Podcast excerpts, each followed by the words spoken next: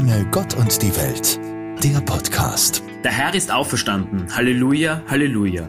Er ist wahrhaft auferstanden. Halleluja, Halleluja.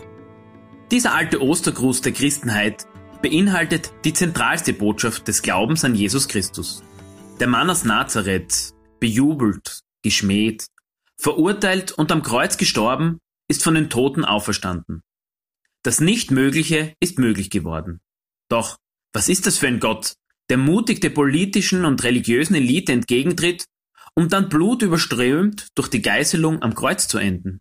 Ein Gott, der am Kreuz hängend selbst ruft, Mein Gott, mein Gott, warum hast du mich verlassen? Es ist ein Gott, der mit uns mitgeht, der uns einen Weg entlang führt, hin zu einem Ort, der vom Licht erhellt ist. Kein grelles, blendendes Licht, sondern ein heimeliges, warmes. Es ist ein Gott, der weiß, wie es uns gehen kann in den dunkelsten Stunden unseres Lebens. Jesus selbst ist den dunkelsten Weg durchschritten, um die Welt mit seinem Licht und mit Hoffnung zu füllen.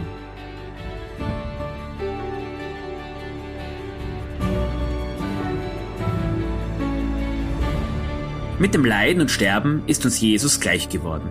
Stand heute wird auch unser irdisches Leben einmal zu Ende sein. Doch bis dahin gibt es noch einiges zu bewältigen in unserem Leben. Zum Beispiel die Corona-Krise.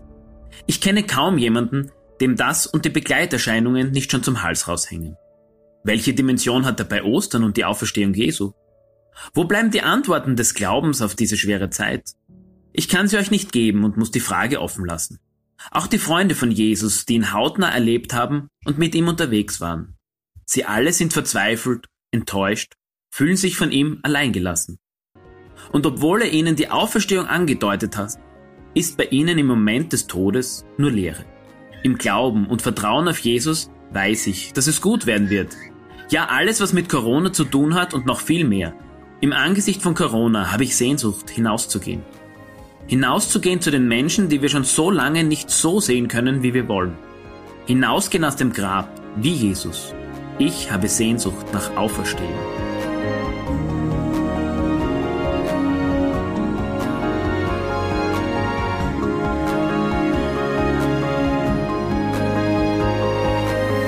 Durch Jesus wissen wir, dass Auferstehung möglich ist.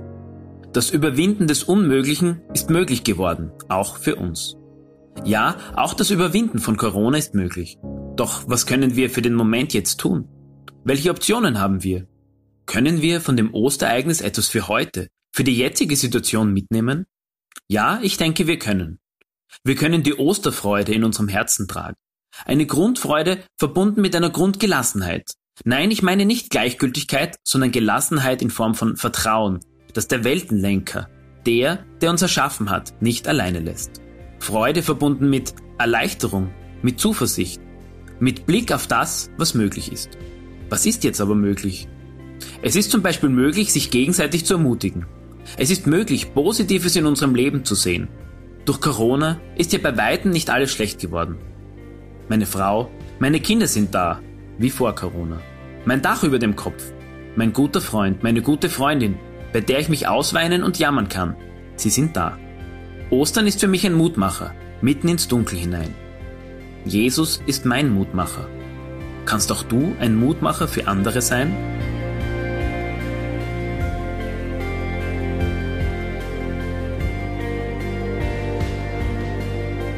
Wir sind gemeinsam unterwegs in diesem Leben, nebeneinander und miteinander manchmal diskutierend, manchmal schweigend, manchmal ignorierend, manchmal streitend und manchmal hadernd.